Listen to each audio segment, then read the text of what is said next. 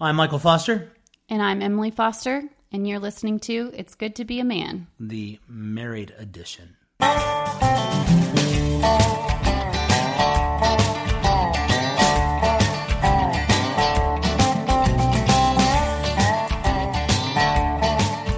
Well, we have something a little special in store for you guys. We've decided that every once in a while we're going to do a It's Good to Be a Man married edition where I will come on with my wife or Bnonn will come on his, with his wife and we'll, we'll tackle some of your questions that we think would be better answered by a couple or at least more helpful. So today I have my feminine half on with me, Emily. Emily, thank you for being on. Thanks for having me. All right. Well, we've got a list of questions. These questions are from a lot of people that follow me on Twitter or on the Facebook page. We kind of took them and condensed them down into uh, simpler questions that might be more applicable to a larger group of people. So we're going to work through these questions uh, today as a couple. Emily will give you some of her thoughts. I'll give you some of mine, and hopefully you'll find them helpful. So let's get right into it. The first question is a question that is very relevant uh, to a lot of parents and certainly something we can relate to. And it came to us from a man that was asking, What do we think about co sleeping? So, uh, why don't you explain what co sleeping is? So, co sleeping is often connected with a method of parenting or a style of parenting called attachment parenting. The point of it is to promote bonding or attachment between parents and their child or children. Empathy, lots of physical closeness and touch. So good and um, but there, I think it can often um, become like overwhelming. Well, first off, I should let the listeners know that this is something that we practice early on in our marriage at one level or another. Co sleeping, but certain aspects of attachment parenting. I wouldn't say that we went in 100%, but there were aspects of it that we had brought into our parenting. Yeah, like, you know, when the baby was born, um, skin to skin contact and lots of baby wearing. And like, I had an ergo and we carried him a lot. And our oldest, Hudson. I mean, I, I used the ergo with all the kids and we co slept with the, the little guys to a certain degree. I would say that um, what we found was having the baby in the room with us and certainly with older children i mean it just is going to impede your ability to be intimate Yeah, know? yeah, that's right. I mean, especially so, guys. I know you guys out there are wanting to have sex with your wife, especially after a long pregnancy and the recovery time.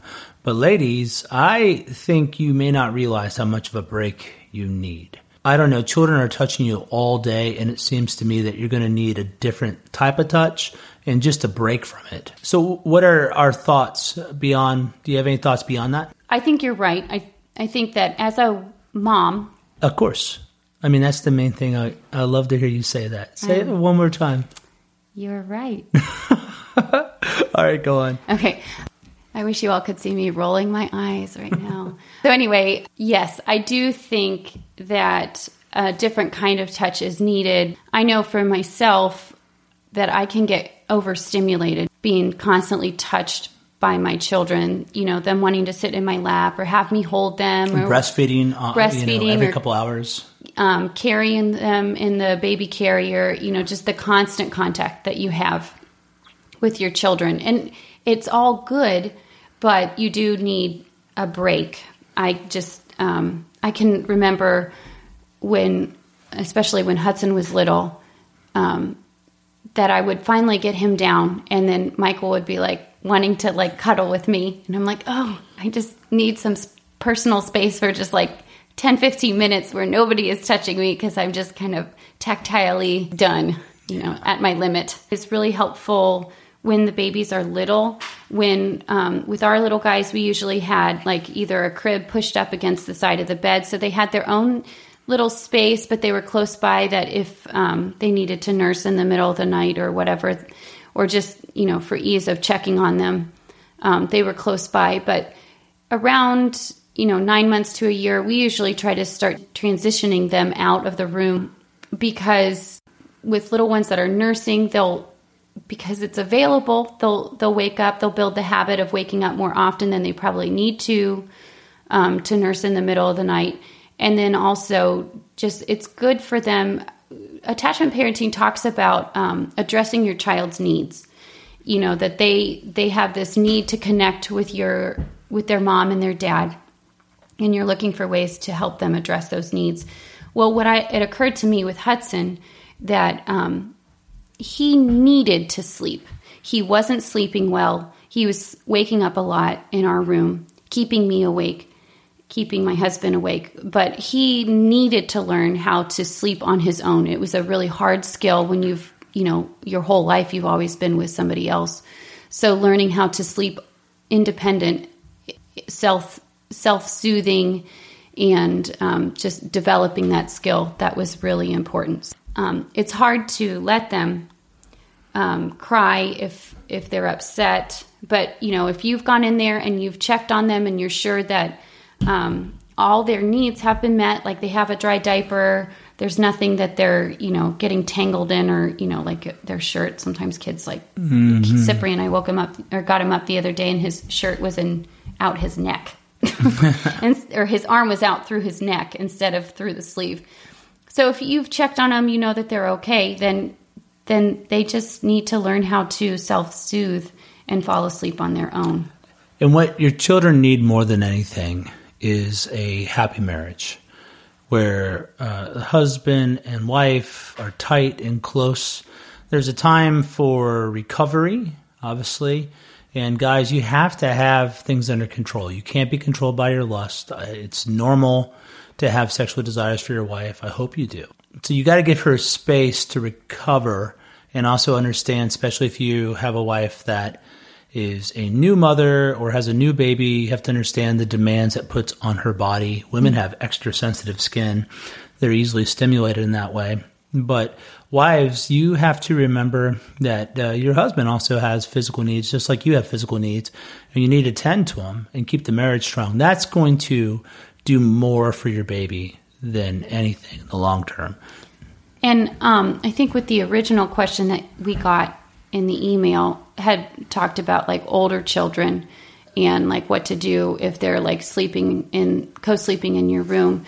Um, and I would say that you know, especially if they have a sibling, that they should be able to transition out of um, mom and dad's bedroom into a kid's room um, so making sure that there is a friendly kid kid friendly room for them to sleep in, that it's prepared for them, that there is another another option of of somewhere for them to sleep. Yeah, you are you're you're a parent. You're in control of these children. This idea that the children are going to lead you, that they're just going to transition when they're ready. Well, I have some kids that would that would have stayed in our room for much longer than they needed to. Mm-hmm. You're trying to raise adults. You're trying to move them towards independence. You're not trying to shrink down their childhood, but you're moving them through stages. So, get them out of the room as they get older. Love one another. Enjoy the marriage bed. Don't let it mess things up. I think too that you know, like obviously, if they have like a nightmare or something, we like let our kids like I spank them. On. I spank them. I'm like, come on, a nightmare, son. I have, You're a man. I have a couple. Get that boogeyman. I have a couple. Uh, sorry, go on. I have a couple blankets, like throw blankets and pillows under our bed in a bin. So that way, if somebody comes in in the middle of the night because they had a bad dream or whatever, they just can't sleep, that they can camp out on our floor. Yeah, yeah. Co sleeping is different than your kids coming into your bed on occasion. One is a practice, right? One is an exception to the rule. Right. I would not let it be your rule, except for very small children. But obviously, there's uh, times where it can be an exception. You know. Right. Well, the next question is a really important one, and it's simply: Can men and women be friends? What do you think, sweetheart? Friendly, but not friends in the same way as a man and a man or a woman and a woman can you can't truly have a platonic relationship between a man and a woman. Um, the sex just always gets in the way. God designed us to be sexual beings, so there's always a level of attraction between men and women. Much like two magnets, the pole of attraction exists on a scale. Um, we're always reflecting about the other person, whether their actions, their appearance, their character are godly and respectable or admirable. Um, and you'll recognize the degree in which you're attracted to that person of the opposite sex. Um, but to ignore this would be reckless, and to deny this reality would undoubtedly result in sin, um, and with it would bring pain. So, I would say that if you're single, you need to guard your heart and be cautious about the relationships you keep with the opposite sex. You need to be friendly and evaluate who would be a good match for you. Um, if you're married, you should be very mindful about your relationships with the opposite sex. Michael and I make it a practice not to have friends individually, but rather as couples. Um, I basically don't call or email, text, or message men. There's really rarely an occasion for me to interact with them outside of the time I see them in public. Um, when those rare occasions do arise, I often include my husband in the email or text or if it's a phone call or something where he hadn't been copied, I make a point to tell him about the interaction to keep things on the up and up. No secrets, no hiding. Since sin thrives in the darkness, you want to keep everything in the light. I don't have any girlfriends. You are it. I'm not ashamed of that. I'm not scared of women. I'm not. I'm not scared of of. Um, what are you smiling about? Girlfriend. I I am friendly with everybody I know. I'm not scared of women. I'm not scared to give a woman a hug. Um, I'm a pastor, and part of being a pastor is greeting one another with a holy kiss. That doesn't actually mean you have to kiss everybody. Uh, it just means that there's physicality between Christians, and um, I'm going to hug a woman, and I'm not going to be ashamed of it. But I'm not. I'm not going to create an opportunity for sin. Um, you can say that's my weakness, whatever. That's fine. I'm willing to be weak in that way but I'm not. I, I don't usually respond to a woman uh, via email, even without copying my wife. There could be a very sensitive situation where I might do that, but even then, I'd let my wife uh, know what's up. And we just don't make any provision for the flesh. We know the weakness of our flesh. And I, so again, I'm friendly with the opposite sex. Um, for for example, I talked to my friend Penny. Hey, Penny, if you're listening, I talked to uh, my friend Penny for like 40 minutes a couple weeks ago on the phone, just her and me. But my wife was there watching us talk, not like monitoring me, but she saw us talking. I was staring him down.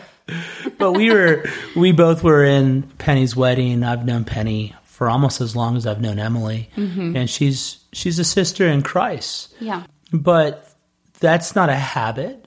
Usually I'm going to talk to Penny or any other woman in a kind of group or a couples sort of situation. Right. It's certainly not going to be a practice. So I, I, I don't think men and women can be friends in the same way that uh, in so in single you know in heterosexual relationships right wait hetero am i saying this right but same sex relationships you're not you can't have that guys are close to guys in a way that they can never be close to a woman.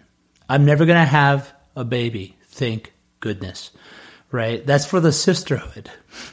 But the brotherhood, we have something in common that women don't. So um, I don't know why there's this entire push. Well, actually, I do know that the push towards women and men being friends in this uh, delusion of platonic friendships is is just a, another push towards androgyny, trying to eliminate the distinction between the sexes, right. to act like it's not uh, an issue. And of course it is. Does that mean like every woman wants to get frisky with a guy and every man wants to get frisky with a woman that they're talking to? Absolutely not. But to deny the differences between the two sexes is is insanity. It's foolish. The same sex and opposite sex interactions are not the same, and we have to factor that into our relationships. Mm-hmm.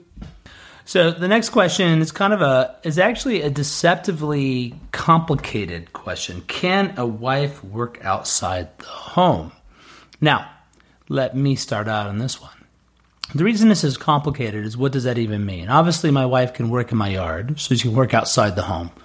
Right. She can go mow the lawn, she can plant a garden, whatever. All right, fine. Obviously, I knew that's not what you meant. But she also can go to the grocery store and she can also pay rent. She can also, you know, interact with my kids' educators if my kids are at a private school or something. She does all sorts of work outside the home. So, what I think this person really is asking what happens when a woman, a mother in particular, I would think, but a woman, we'll just say that, has a vocational job, a job that she does for money outside the home. Do you think that's okay? What do you think, Em? Well, yeah, that was what I had thought to myself as well. Those same kind of questions. You were, you didn't think he was asking whether she was allowed to leave the house? no. Good. Um, my first thought was, um, you know, what does Scripture say? So Scripture teaches a woman's calling is to be oriented toward her husband and toward running their household. They are a team and they cannot be divided or it will cause major problems for everyone involved for the husband, for the wife, for the children. So you have to look at their ministry together. You can't consider them individual pieces, but a whole unit it shouldn't be him running his career and her running her career completely independent of one another. That kind of attitude will result in a lot of complications and contention. Um, there's a lot more that needs to be included for me to answer this well. Is she married or single? If she's married, does she have children? How old are the children? What are we talking about? Like three kids under three? Are we talking about school age children that go to school during the day? Is this an empty nester that has college age and married children? Or is she a single mom that needs to support herself and her, ch- her child or children? All these things would determine how you would answer this question. Absolutely. I mean, look, here's the fact is that my work outside the home is dependent on the home. So my ability to go do a good job, whether now I'm a, a vocational pastor, but for the majority of my life, I've worked in a non ministerial position. And my wife's support of me made me able to do a good job on the sales floor. I worked for Verizon, I worked for Sallie Mae, I've worked for several different companies. And um, so my ability to do well is dependent on my wife. So my wife's very much involved in the work that happens outside the home, even through, by extension, with me. But um, I also delegate a ton to my wife. You know, she is my helpmate. She is my helper. You know, I don't mean that. Some people take that as a as a condescending phrase. Well, you're you're wicked. Scripture doesn't use it that way. Scripture uses it as a positive. It's something that exists pre-fall, and uh, I depend on my wife for a lot. I d- I don't have a feminine side. She is my feminine side, as I already said. She has things that I don't have. She brings skills that uh, I don't have or I'm weak in and I, I, need her. I need her to do a, good job. So my wife is uh, support in that way, but I would also say that part of the problem is that what a household is has been reduced. Right, a household is just a place for Netflix and chill. Right, a place where you come to have a meal, maybe in between soccer and this commitment and that commitment it's not really a productive home, a home that's producing things. So mm-hmm. what happens is a woman's work as a mother is reduced down to uh, just kind of some small tasks. But Emily's been involved in helping with me with my Amazon business, my eBay business, a bunch of my um, entrepreneurial endeavors. Um, she's very capable. My wife, you guys don't know this, but she's she is a retired RN, and she has worked outside of her home. But we did find that to be problematic at one point in relationship, and we wanted to get to the work of of raising children, and so we got pregnant, and then Emily retired after just what you just stopped being a nurse like a week or two before you had the baby. Um, no, I was scheduled to work that weekend, and when my water broke, I called in and and Saturday morning it was my weekend, and uh, I called him. I'm like, well, my water broke. I won't be in. So, and you, then I never went back. Didn't you take two weeks and just not come back or something? You took? Did you have any maternity leave? Yeah, I had. I had my paid leave, and then after after that was up, then I resigned. Yeah, and she's never worked in nursing since then, and I oh, don't. Oh, that's not true. What? I'm a home health nurse. I work with pediatrics. These people might not be following. She's saying she takes care of my kids and other right. people's kids as a nurse. That's right. I still use my skills to a certain degree in our own home. So um, I think largely my skill set was um, geared toward working with hospital equipment. But yeah, I'm joking. I still work with my kids. The the reality is, my wife was a woman that was gifted in the areas of nurturing, in particular, taking care of health, of an uh, individual's health, and she was aiding doctors in building up a corporation. Now, look, are you listening?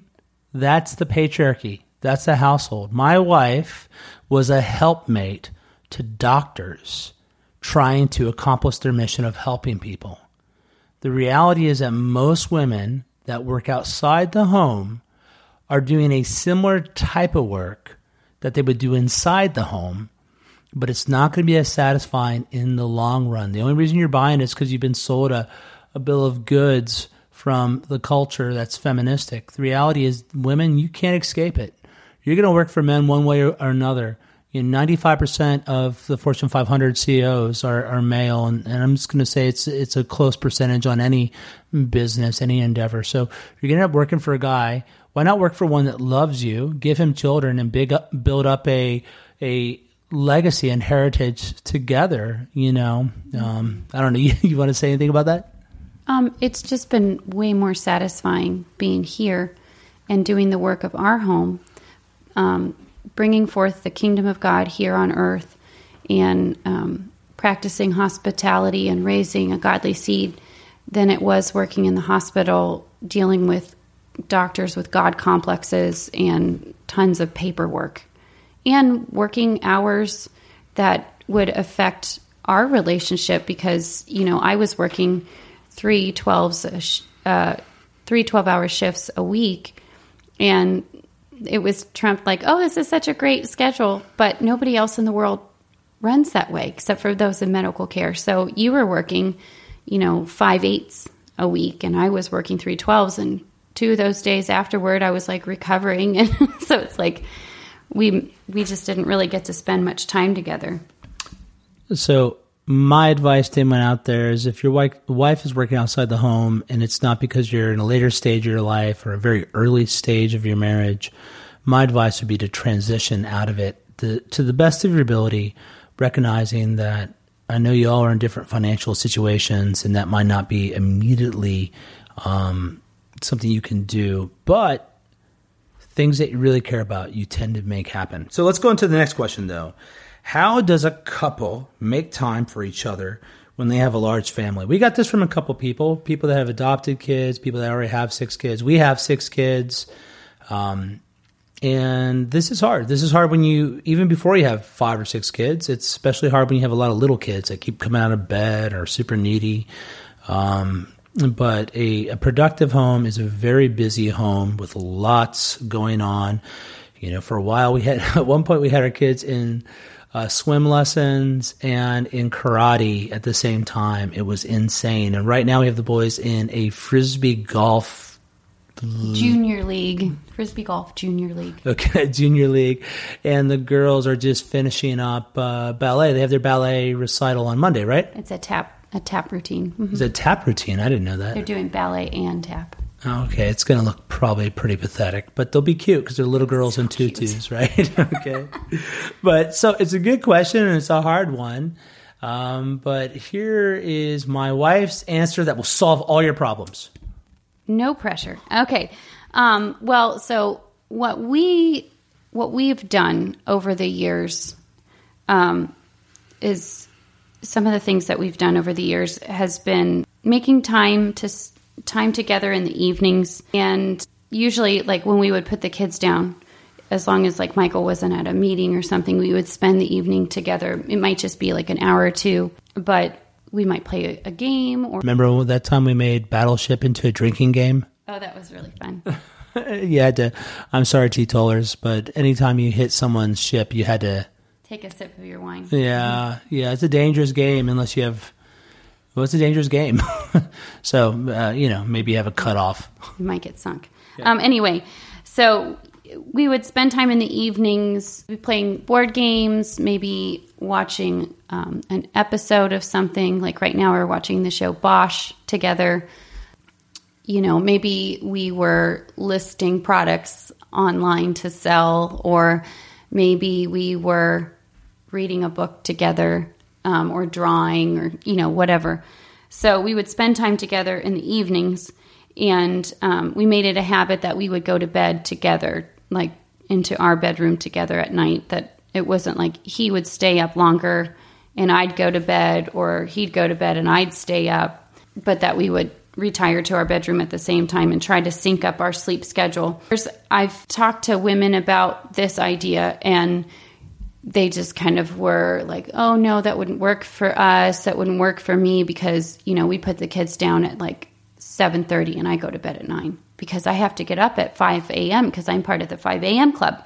You know, so that way I can get up and do my Bible reading and have my devotional time, you know, before the kids are up and get my chores done for the day, you know, so everything is ready before the kids are even awake. So, um, I I hear you with that, but frankly, the 5 a.m. club is trash if your marriage is a mess you know, that you can have um, an immaculate house and you can check off your Bible reading in a year for the day. But if you're at odds with your husband, if you're not, you know, making time to spend together, and, you know, I just, I would say sacrifice your preferences in that kind of a sense. You know, go to bed instead of at nine o'clock, go to bed at like 10 30 or 11, get up at six or seven instead of five and make sure that you're putting your marriage first. The other things that we do, um, we call and text each other throughout the day. Um, you know, don't wait until the kids are in bed for for you guys to turn on the charm. Flirt throughout the day and build up that anticipation. Yeah, I think you're dead on with about. Uh, look, uh, look, guys, you're all going to be a little bit different. So when we are telling you what we do, we don't unless there's a scripture that prefaces it, it's it's our application of wisdom. You know what I mean? Yeah, it's not like we're saying this is prescriptive, like you have to do yeah. it this way. This, but this is how we've looked at scripture and thought, like, okay, how can we apply this to our life? And this is what it looks like. Yeah. So I, I say you just you find out what works for you. But the reality is, I found that I I'm a night owl. My wife is not. My wife is a pretty pretty standard sort of person. But I, I like to. I used to like to stay up very late. She reminded me the other night that we had made a New Year's resolution to start going to bed before midnight, and and that we're rarely up. Uh, these days, we're usually to bed around 10, 10.30 when we're really on top of stuff. Yeah, I think I think that resolution was at least five years ago now. But um, yeah, I am not a a night owl and I am not an early bird. I am a middle of the day person. Like um, there was a time where I really appreciated having a nap in the middle of the day too, but now I don't have a baby that's getting up in the middle of the night so much. So um, yeah, I can make it through the whole day without a nap now. So I would say that you just you got to try to sync up your schedules and you got to make sacrifices. Look, you're gonna either feel the pain now or feel the pain later. Mm-hmm. And so many marriages uh, are just they're not tending to one another. They're not tending to one another sexually. They're not tending to one another interpersonally. They're not listening, praying with each other, just hanging out, keeping that relationship strong. And uh, and this should be no wonder that when the kids leave the home, that you see divorce rates uh, skyrocket because they have just not, you know, it's the uh, vineyard, the walls broken down, the it's all overgrown, it's not in good shape, and it's it's hard to fix those things later in life. The easiest way to get in shape is don't get out of shape, right? Most of us are relatively thin when we're young, and then our metabolism stops, and then we get fat we're out of shape. Well, marriages, you want to take that youthful energy that God's given you, start well, keep going well. And uh, but if that's not the case, no time better than now to get it right. So you can do a date night, that's fine. But what you need more is I think uh, is qual or quantity, not just quality. Some people think they can patch these things up with a date night once a week. Um, th- there's nothing wrong with that. Getting out, women like to be taken out, be uh, be romantic and all that stuff. But I think you need you need a lot of quantity time as well, and you've got to build that into your habit. You know, you say that about um, quantity versus you know quality, or anyway, it, it made me think of with our kids. We've been I've been taking the the kids out for a walk every morning, and um, it's a way for us to just get some nature study time in that we can observe what's going on. That you know, like during the different seasons, what has changed in our neighborhood? You know, oh, those flowers are blooming right now. Oh, look, there's a new bird's nest over here, or um, you know, just whatever the changes are around the neighborhood. Um, well, I think the same. Th- what I've noticed with us doing that is that slowly, little by little, the kids have learned a ton of different types of flowers and birds and um, just spiders and mushrooms and whatever because of just this little little bit every day. Twenty minutes is our walk. So, and the same thing with spending time together as couples.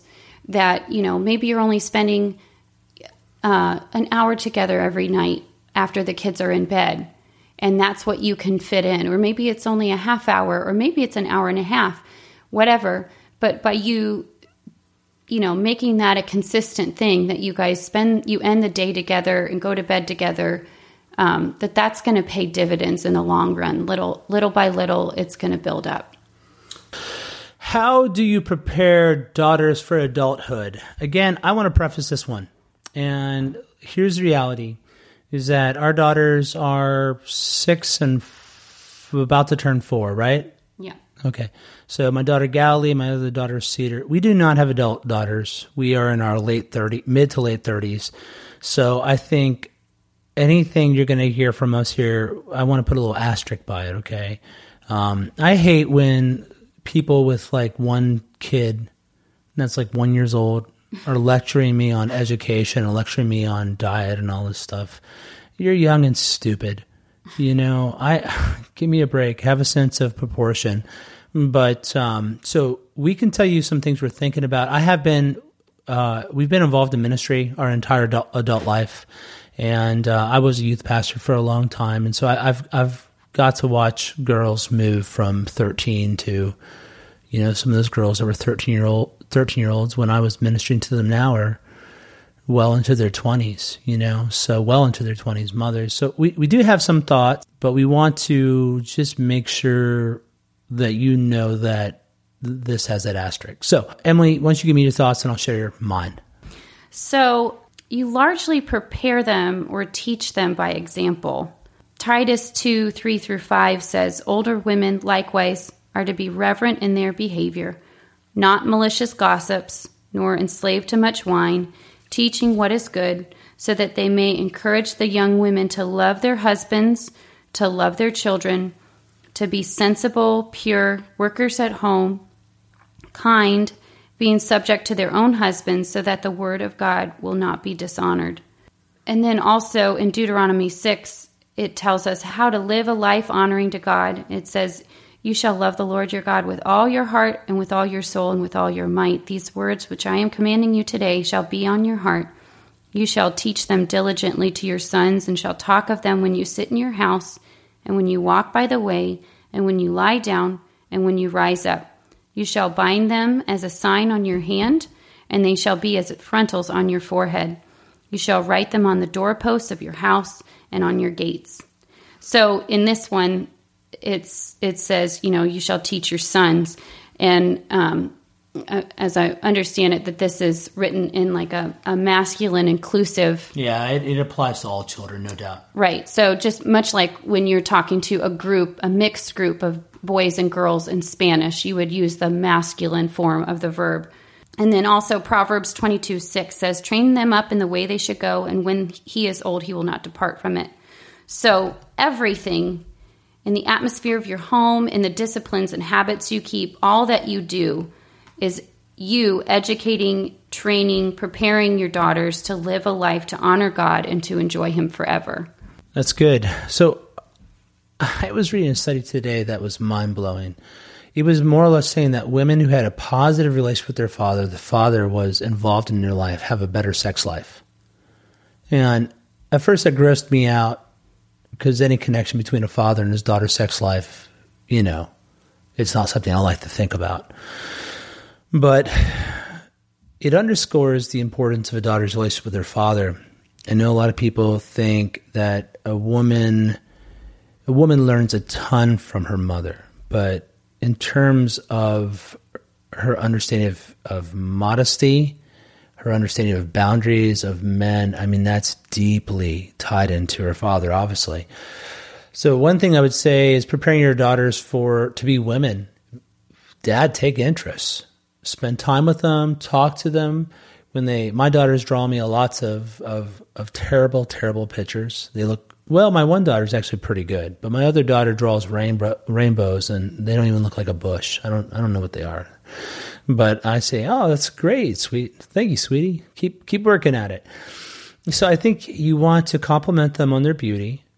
My daughters are pretty; they're little pretty blonde girls.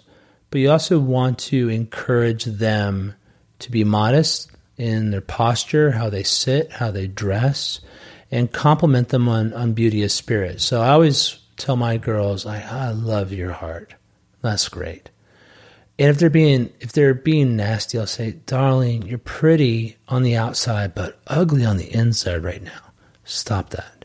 Don't be ugly. Have a have a quiet and gentle spirit. That's what the Lord loves. That's what He wants you to have. Be like your mama.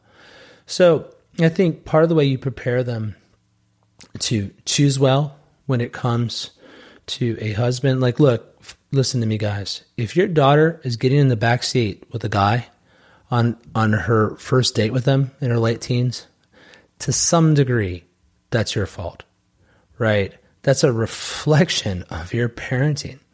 I mean, all these hyper patriarchal guys that are like, I got to protect my daughter. Really? You know, like I'm with you, protect her, but part of protecting is raising her up in a godly way. I mean, you've had 18, 19 years to disciple her, and she's going to hop in the back like that? Mm, I don't know. I don't know.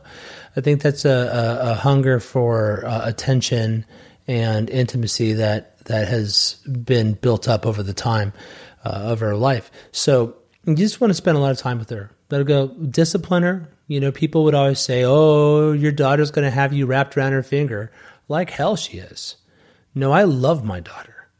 I I know that she needs discipline just like my sons. I know better than that. I don't think little girls are angels. They're certainly cute. Little boys can be cute in their own way too. But I look, boys and girls are equally fallen, equally need discipline. The discipline may take slightly different forms but they need discipline none, nonetheless. So that would be my answer. Uh, obviously, everything my wife said I agree with, but uh, make sure dads are involved. If you don't have a dad involved, it's rough, single moms. It's rough, and uh, pray that pray that the Lord would bring a man your way. Uh, grandfathers, hopefully, um, good uh, your their uncles. I mean, hopefully that will you have a godly source of men somewhere in your life. Yeah, and you know, practical things. You know, you want to be taking your girls along and teaching them how to run a household, how to, you know, do the dishes, how to fold the laundry, how to clean the bathroom, how to cook, how to bake, um, how to read and write and do math. Um, you know, you want them to be reading and and be able to understand concepts and be able to carry on conversations, learning deference, um, learning how to um, conduct themselves in a way that is is polite and um, respectful, how to um, how to care for others and think of others better than themselves. A woman, an adult woman, primarily is is going to be a helpmate to her husband and um, and then raising a family and running a household. So you're you want to be thinking about what kind of things are involved in that aspect and what you need to what skills she's going to need. So it's not like you want to have um, a girl who can't you know read a book and wrestle with the themes and the ideas within the book because um, she's going to be really influential in raising up the next generation. So she, you want to raise girls that are competent. Yeah. So this is someone asked me about this. This is not a question that's on our list, but I'll bring it up. Someone asked me like, what do you do? How do you basically orientate your daughters towards being a homekeeper as opposed to a career woman?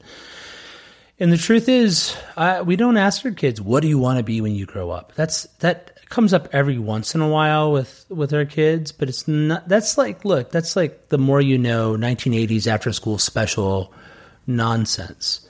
Um, we don't care what our kids do in one sense. We care what type of people they are. We want them to be productive. We want them to virtue. We want them to be competent. So right now. Mm-hmm we are uh, what we focus on with all our kids is hey how are you producing what are you making we don't want you just to be a consumer are you are you doing art are you creating i tell my son look don't play games make the games that people play hmm. right i want you to be in love with video games I want you to be in love with with uh, engineering video games, right? Be the guy that makes what other people play on. Be a producer. So we're always trying to train our children, our daughters included, included to be competent and to be producers. Um, we don't want to uh, soft sell feminism where like, oh, what do you want? Oh, you want to be an astronaut? Oh, darling, that's great. If my daughter gives up being a wife and a mother to be an astronaut, I would be heartbroken. I'd be heartbroken. I don't give a what I want. I want grandchildren. I want my line to continue. I want the beauty of of motherhood and marriage uh, to be conferred on my my little girls. I don't care if they step foot on on the moon. I, it's not a big deal to me. So I, I see just sidestep the whole career thing and mm-hmm. work work on being competent, on being producers, both with your boys and girls. Any thoughts on that before we move on?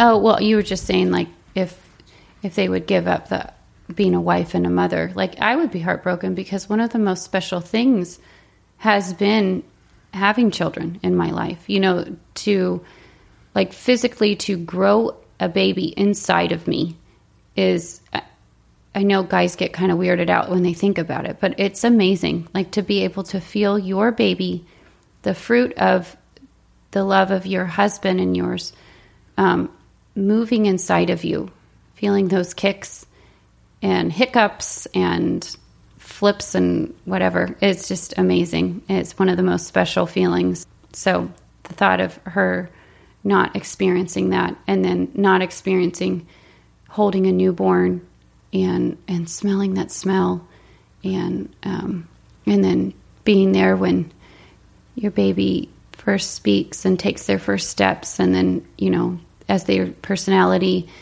um, shows more and more like it's really fun seeing Galilee draw, and the little pictures that she draws are so sweet. So our next question I know is going to be a popular one, and that's simply what sex advice would you give newlyweds? So I've got a special sound effect for this. Okay. All right, so I'll tell you what, Emily, you can take the wife, and I'll take the husband on this. Okay. Um, well, I was given a fair amount of bad advice leading up to our wedding it caused me to honestly be kind of scared. And so I had a difficult time relaxing. So, my advice is try and relax. Remember the reason why you fell in love with your husband. Remember that you are attracted to this man. Remember that sex is good and can be fun and enjoyable. Um, find ways to connect with your husband and flirt with him throughout the day. I've heard it said that women are like crock pots. We need time to warm up. So you need to build the habit of perpetually preparing for your next time of intimacy. How often that frequency is needs to be determined between you and your spouse. Um, but I'd say that for the for most couples, it it probably needs to be several times a month. Dare I say, several times a week. um, ladies, this is one of the top ministries to your husband and to yourself it renews your covenant, it protects your marriage bed, and it just de stresses both of you. Uh, absolutely. Yeah. I mean, look, uh, frequencies all over the place that has to do with um, age, stage of life, number of kids, health, all that. But um, if you're in your normal sort of fertility period as a, a, a lady and the man's around the same age, uh, most people average out at about three times a week. Okay. But that's just from very incomplete studies. I think um, what I would tell men is what they have to understand is that a woman's sex drive is not like yours. Yours is pretty consistent. Uh, a man's hormonal stability is from really his 20s all the way up into his 60s. It's it you know if he's healthy, there's not a major decline in it, and his sexual desire is always quite potent. Whereas a woman um, is cyclical, right? It goes up and down with her cycle. Uh, when she's moving towards um, ovulating and all that, she's like, "Give me a baby." So the body has shoots out a little extra testosterone and makes her more um, sexual, uh, sexually interested and available, at least at a hormonal level. And then when her body fails to conceive, uh, then it moves into a different hormonal uh, status, and she's going to be less interested, more clingy. Doesn't mean she won't want to have sex It's just gonna she's gonna change. So I think you you got to learn your wife's cycle and understand that some parts of the month are she's going to be more available than others, and and that's okay. That's normal. I think that's part of what it means to live with your wife in an understanding way. A woman. A woman's life is really built around her cycle in a massive way and around her ability to produce children. I mean, it's a big part of her physiology. It's a big part of her uh, hormonal nature. So you you've got to be aware of that. So be understanding and then also understand that uh, your wife doesn't want to orgasm every time. She just doesn't. It's not sex. She. I'm not saying a woman doesn't want to orgasm. She does. I think a lot of guys don't understand that most women can't orgasm through penetration um, because where the clitoris is located, it's not going to be stimulated via penetration uh, in most cases, and she'll have to be manually stimulated for her to actually orgasm. So most guys don't understand that, so they, they may think she is, but she's probably not. Um, but once you do understand that, it doesn't mean she wants to orgasm every time. She wants to be close. She wants to connect. So don't don't treat her like a man. Uh, so you got to actually want to make sure you are satisfying her. That's a command from 1 Corinthians uh, chapter 7, verse 5. You want that to be there, but understand that her, her desires are different. Her cycle is different. You've got to be patient. You've got uh, the saying that men are microwaves and women are oven. That's that's pretty true. Women take a little while to get going, and it's almost uh, the way that you get a woman turned on and get her moving is her mind. It's her mind. A guy, we you touch us, and things start moving pretty quick for a man. But for a woman, you have to really get into her head and, and talk to her and get her interested. So flirting, I think that's why romance works for people think it works. Um, but what's really going on is just you're engaging a woman's imagination, you're making her feel cared for, and you're building it up um, that desire. So I think that's just important. Be patient, understand her cycle, understand her desires are different than yours. Learn what she likes, and take take time. You know, I read uh, Intended for Pleasure right before we went on our honeymoon, and I haven't read that book in years, but I do remember there was something I took away in one chapter that was just more or less be be patient and just explore and get to know each other on your honeymoon. And I took that advice and we ended up having a really good honeymoon. It took away a lot of the pressure. And so, believe it or not, sex, if you're loving each other, right, sex gets better through your marriage. Mm-hmm. The good thing is you don't know. Like early on, you're just glad to be having sex uh, routinely, you know.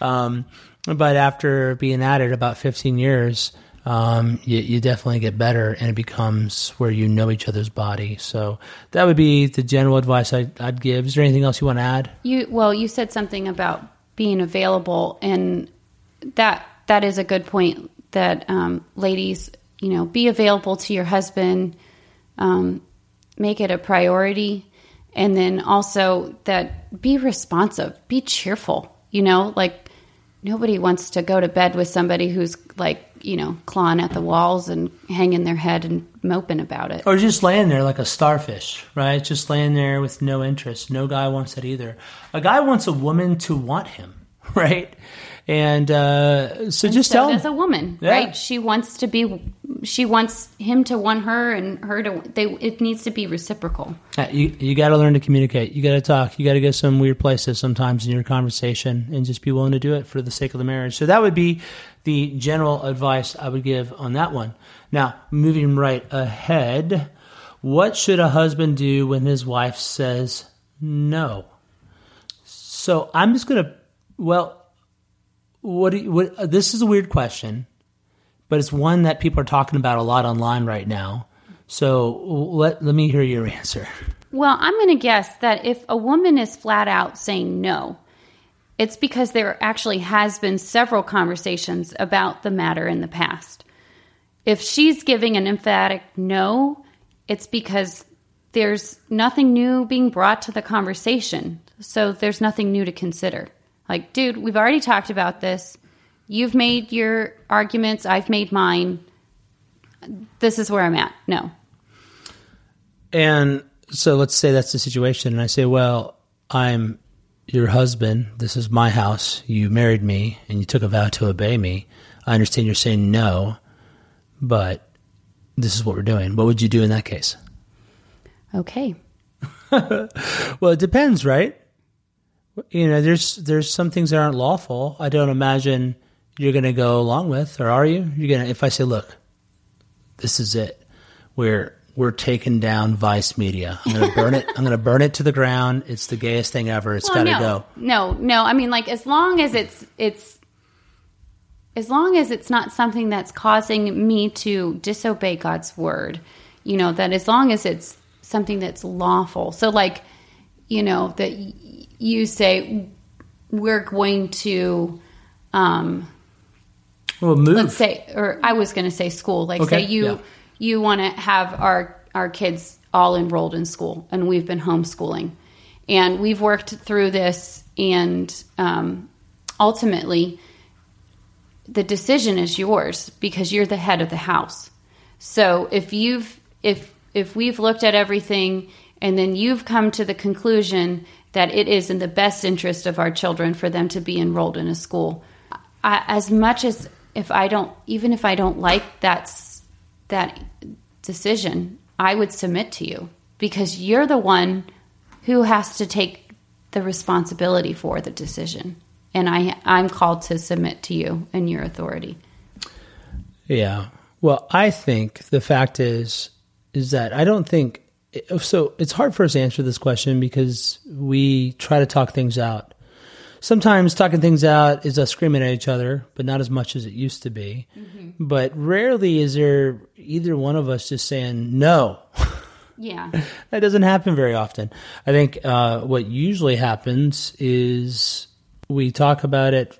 Sometimes we might fight a little bit, go back, come back at it, we really look for ways to come to the to the same conclusion. Like we work hard to like both be on the same page. Yeah, yeah. So I think some some of the people that are really concerned with this this question, I think um, I think your wife could be obstinate, right? She could if she's always saying no. It could she could just be being ungodly and and loud and unsubmissive and and all that. You know, I I don't think a woman saying no is is always justified. I also don't think it's always sin. I I don't think that's the case either. But um, I think some of y'all have some marriages that have some deeper problems, you know. But here's just a couple thoughts off the top of my head: is what do you disagree with? That's what I would ask. Why are you saying no? You know, and then here's what I'm saying. You know, part of leadership is not just commanding people, Yeah, right? Part of leadership is inspiring people to follow you.